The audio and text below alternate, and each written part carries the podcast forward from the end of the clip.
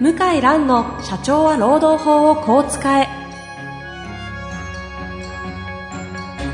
法律の下で展開されるビジネスの世界ポッドキャスト社長は労働法をこう使えは弁護士の向井蘭が経営者の立場に立って経営者が知っておくべき労働法の基礎だけでなくビジネスに関する法律の問題を分かりやすく解説します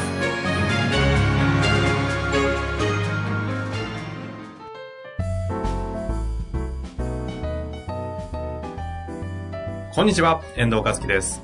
向井蘭の社長は労働法をこう使え。向井先生、本日もよろしくお願いいたします。はい、よろしくお願いします。さあ、今日も質問来ておりますので、はい。言っちゃっていいですかね。はい、よろしく早お願いします。速行きたいと思います。はいえー今回の質問なんですが、私、読み、一回読んだんですけど、難しくて分かんなかったです。あの、私の知識不足ですが、皆さん、ちょっと、専門家じゃない方は、覚悟して聞いてください。はい。えー経営者、特定社労、社会保険労務士の社労士の先生57歳の方からご質問来ております。同一労働、同一賃金関連の水町教授作成ガイドラインについての質問です。私が担当する会社は、主として倉庫内作業を請け負っております。倉庫の規模も様々で、400名規模の倉庫もあれば、20名弱規模の倉庫もあります。規模は相違いと、えー共通するのは、倉庫内作業に従事する大部分90%以上のものがアルバイト、かっこ有機社員であることです。当然数名存在する管理正社員、無期フルタイム、月給制との処遇格差は相当程度あります。大部分の非正規アルバイトの処遇をごく少数の正社員に合わせることは財政的に全く非現実的であり、そのようなことをしたら倒産確率が限りなく100%に近づきます。そこで思いついたのですが、アルバイト社員のうち作業ラインを取りまとめるバイトリーダー的社員を勤続5年未満であっても、労働契約法18条に基づかずに、会社主導で無期転換した上、無期転換後の労働条件は従来通り、時給プラス若干のリーダー手当とし、第二正規社員と位置づけるよ位置づけようと考えております。そうすると、一般のアルバイト、過去有期雇用と比較すべき正社員、無期雇用フルタイム社員は、職務の内容、職務の内容及び配置の変更の範囲、その他の事情を考慮すると、ごく少数の正社員ではなく、アルバイトリーダーたる第二正規社員であると思うのですが、間違った考えでしょうか切実な問題ですので、ぜひ有意義なご意見をいただきたくお願い申し上げます。以上でございます。わかりました。わかりません。 ちょっとあの、まず、えっと、質問の回答の前に、ちょっとはい、情報の整理を、そうですよ。先生にしていただきたいんですけれどもまず水町って誰だっていう、まずそれだまずそううだん調べましたら、東大の教授ということだけは。そうなんですね。あの、東京大学の労働法の教授の先生です。はい。はい。水町雄一郎先生ですあね。その水町雄一郎先生というのが、はい。あの、安倍さんのところで、ドイツ労働、ドイツ賃金を、のガイドラインを作った方ということですかそう。あの、これが特徴があって、はい。今までの法律ができる仕組みっていうのは、厚生労働省がリーダーシップを取って、うんうんで有識者を集めながら、案を練っていくってやり方だったんですね。うん。なるほでど。、で、できたものを首相官邸、まあ内閣に提出をして、はいは最い。後調整するってやり方だったんですよ。うんうん。今回ね、逆なんですよ。今回は、内閣首相官邸、まあ内閣っていうか首相官邸ですね。首相官邸が厚生労働省をあまり通さずに、どこまで関与してるかわかんないですけど、僕が聞いてる限りは、ほとんど厚生労働省は関与せずに、うんうんうん。首相官邸のスタッフと外部の選定した有識者で、働き方改革とかは案を作って、ほうほうほう。で、できたものを厚生労働省に見して、で、これでいきますよと。はあ。いいですかと。というね、仕組みなんですよ、実は。じゃあ官僚の厚生、厚労省から生まれたというよりも、内閣の方の集まりで生まれたやつが、厚労省を通ってそう。出てきたと。で、あの、これは何か問題あるんですかこれ、これはですね、要は、今まで東大の先生は、こういう政策に関わることは当然、今までも多かったです。はい。あの、でもそれは厚生労働省のこういう審議会とかに入った上で発言をして、うんうん。こう、労使の意見を聞いたりして、調整して案を作ったんですね。はい。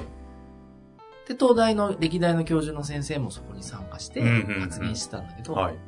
水前先生は、それを飛び越えて、うんまあ僕が聞いてる限りは、まあ安倍晋三さん、安倍晋三晋三首相、もしくはそれに近い、えー内閣スタッフ、官僚の方と一緒に、直接もう練り上げて作っちゃった。おーこれが、まあ、私が聞いてる情報で。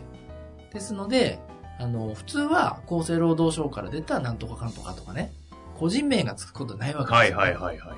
ガイドラインとかあったって、えなんとか、向井蘭のガイドラインなんかないじゃな いですか、普通は。ところが、今回はトップダウンえで、はい。水町先生が、まあ、自らも事実上お認めになってますけどおも、お。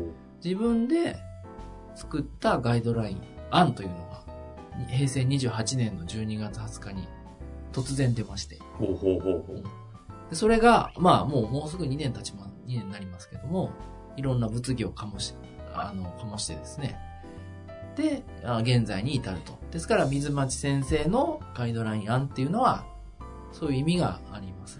じゃあ我々がもう最近で言うと同一労働同一賃金って、もう比較的こう馴染み深い言葉になってきてるじゃないですか。特にこのリスナーの方々とかね。そうですね。その前、あの、もう、そもそもの、こう、なんですか、情報の根源は、この、この水町先生のガイドラインをベースに我々は、あそうですドイツ用とドイツ賃金を語ってるし、世の中が今、そういう方向に行ってる。そうです。うんそそんな中で、で、そんな中で、で、この、同一労働同一賃金ガイドライン案っていうのが、まあ、内容がちょっと厳しい時も多いんですね。ほうほうほう。例えば、 このご質問の社労士の先生がごご懸念されてるのは、はい。正社員の方とか家族手当、住宅手当あるじゃないですか。うんまあ、まあ、ある時多いですよね。食事手当とか、はい。でそういう仕事に関係しない手当は、うんうん。アルバイト、パート、契約社員の人にも一定程度支払えっていう判決、もしくはガイドライン案の趣旨なんですね。同一労働なのであれそうば、。そうすると、利益も出てないのに、はいはい。生産性も高まってないうのに、ん多くいるアルバイトの方にですね、何らかの、その、仕事に関係ないね、福利的な手当、これを払わないといけないと。月1万2万でうん。はも、あはあものはすごい負担なわけですね。あ。なるほど。で、逆に正社員の人の減らしたりしないといけないということがあって、うんうんうん正社員の人はいなくなっちゃうはい。とか、そういう心配がああってですね、はいはい。そこは難問で今もまだ 解決案が出てないんですが、うんうんうん。私実はね、解決案考えました。え 事前の打ち合わせで言うの忘れたけど。回答、これに回答する前に、別、そう向かい、この向かい、向かい欄、ガイドラインがあるわけですかもう私が解決案を考えまし た。ちょっとなんか、何ですか、その感じ。あの、だからちょっはといこのご質問は、こはいのご質問で答えるんですけど、ええまあ、おっしゃる通り、いや、アルバイトパートはいいんじゃないんですかと。時給、求人見てきてる人で、ん。そこまで誰も欲しいとも思ってもないし、うんそれはちょっとうちの人件費からしても無理ですね。で、正社員の、例えば住宅、交通費とか削るのもちょっと難しいなっていう、こういうね、はいはい。まあ、悩みがあるんですね。ええやでしょうね。ええで、で、この先生が考えたのは、はいまあとてもよくわかるんですけど、うんうん。例えばね、アルバイトリーダーとかね、仕事ができる人いるじゃないですか。いますね。パートタイマーでも非常に、まあはいグループリーダーとか。もういざとなったら正社員を動かしちゃうぐらいの、ね、あ、そうそうそう。アルバイトリーダーいますよそんなね。人いるじゃないですか。はい。で、例えば、そういう人をもう、正社員ではない、今までの正社員とは違う、第二正社員とか、純正社員って名前にして、うん。うん。で、定年のある無期雇用にして、1年契約とか3ヶ月契約じゃなくて、その上で、その人とアルバイトパートを比較しようと。ほそうする。ると現実的なんじゃないんですかっていうことだと思いますあね。、じゃあ、正社員と、いわゆるアルバイトの間に、はい。その中間みたいなのを作って、そう。それをこう、この方がおっしゃっている第二正規社員ってことですね。そう。で、これを無期雇、無期雇用にしたんですかそう、無期雇用に無しち期ゃう。にして、そう、ただ給与が時給プラス若干のリーダー手当。そだから正社員までいかないけど、アルバイトよりプラスだよと。う、そはあ、はあはう。というね、はいあの、案だと思うんですよ。比較するのを、正社員、本来の正社員じゃなくて、もう一つ正社員作って、なるほど。で同じ仕事してるね、元同僚を正社員にして、はいはいはい。で、それだったら、あの、大体給与体系同じでも納得するし、はあ、はあはと、いいアイデアと思うじゃないですか。あ、はい。ところが、まあ答え言いますと、はい実はですね、えーっと、何月か10月にですね、同一労働同一賃金ガイドライン案の叩き台っていうね、叩き台っていうものが出出てきたんですよ。本当に叩き台って名前なんです叩き台って書いてある。き台。へえ。叩き台ってあのホームページにも、あの、すごいで厚す生ね。労その働省まま出るんですか叩き台って書いてあるんですけ ど、なんか言うんですかなんか、 ちょっと見てみてください。はい。 3ページにね、ほうほう。実は、もうこれはやっちゃいけないって書いてあるんですよ。この第二世紀社員的なやつ。そう。そうえっ、と、ちょっと長いんですけど、読んでいいでしょうもかちろんです。ちょっと読みありまがすとと、うございまいやーなお、短時間、有期雇用、労働法第8条及び第9条、並びに、労働者派遣法第30条の3においては、通常の労働者のそれぞれと、短時間有期雇用労働者等との間で、不合理な待遇の相違等の解消が求められることとなる。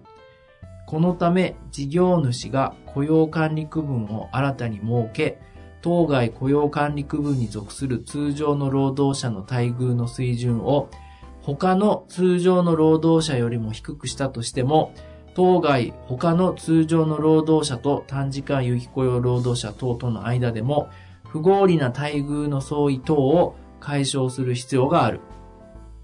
また、事業主が通常の労働者と短時間有期雇用労働者等との間で職務の内容等を分離した場合であっても、通常の労働者と短時間有期雇用労働者等の間で不合理な待遇の相違等を解消する必要があると。わかりますかあの、私がリスナーだったらもう20秒前に切ってますね。そうでしょうね何ですかこれ。まあまあ、こういう日本語が多いんですね。すごいですね。向井先生はこういう世界にいなが ら、このトーンで喋ってるんですかそうです。ここんのな価値感ね、じますね、やっぱり改めて。こんな文章ばっかり読んでるとちょっとおかしくなりますいよね。や、だからこうなっちゃう。うんですね。うんい。や、うんじゃない、そこも怒ると思うんです。すごい、いやはい。じゃあ、ちょっとご解説いただいてもいいですか、まあ、要要はさっき言ったみたいに、あの、普通の正社員とパートタイマー比べるのが嫌だと言って、第二正社員みたいなのをね、パート出身の人から無理やり選抜して、まあ無理やりかわかんないけど、で、それを第二正社員として、第二正社員とパート、アルバイト、契約社員の人と比較しちゃダメだよってことです。わかりやす。なるほど。簡単に言うと。なるほど。だ、じゃあダメってことですかもうすでにだもう出ちゃってるんですね。ダメ叩き台に。ダメですね。なんてこ った。なんてこった。はい。で、つ次回に続く。で、しかも時間的にそうですね。 これまさか、向井蘭ガイドラインは次回ですかええ次回に、これはストレスですが、まあ、しょうがないですね。しょうがないですね。まあでも、叩き台上、えっ、と、ダメだというのは今、ご回答されたと。でも、もうわかっ、ちょっと、まあ僕が悪いわけじゃなくて、こういう日本語をで書いてあるんでね。まあぜひ読んでいただければいいんですけど、まあ要は、なんていうのかな。まあ、苦しくなったからといって、新しく正社員を無理やり作っちゃダメだよっていうことですよね。ああ、そういうことなんですね。じゃあ、えっと、ここ次のね、えっ、と、向井さんガイドラインは、えー次回にするとして、ちょっと最後にもう一つ質問を整理うん。あ、すると、はい。はい。えー一般のアルバイトと比較すべき正規社員は、職務の内容、職務の内容及び配置の変更の範囲、その他の事情を考慮すると、ごく少数の正社員ではなく、アルバイトリーダーたる第二正規社員であると思うのですが、あ、間違った考えでしょうか。って言うとんんんその通りなんですが、ダメって言われちゃってるよという話になるんです。えっ、と、実はそれは分けて考えないといけなくって、はいはい。おっしゃる通り、例えば正社員がですよ。例えばなんだろうな。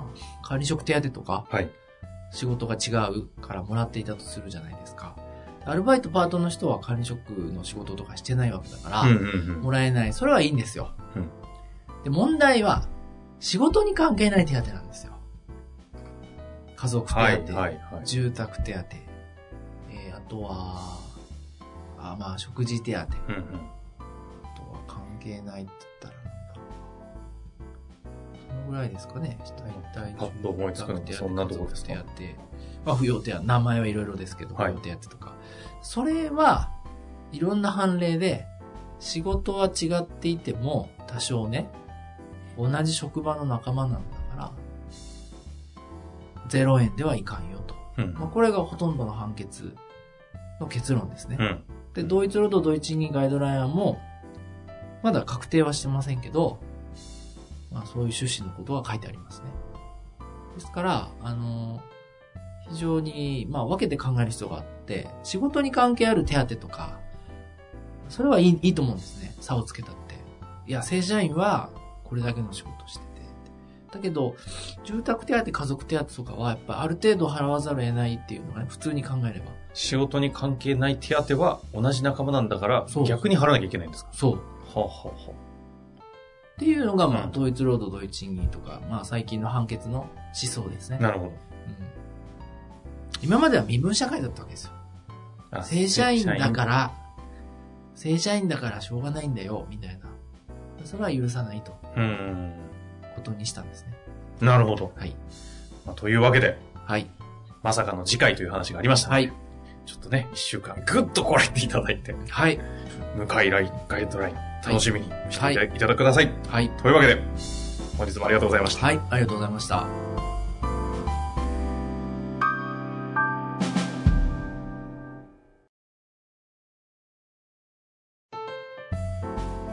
本日の番組はいかがでしたか番組では向井蘭への質問を受け付けております。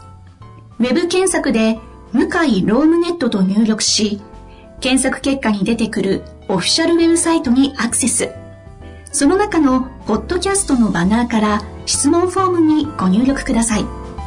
たくさんのご応募お待ちしております。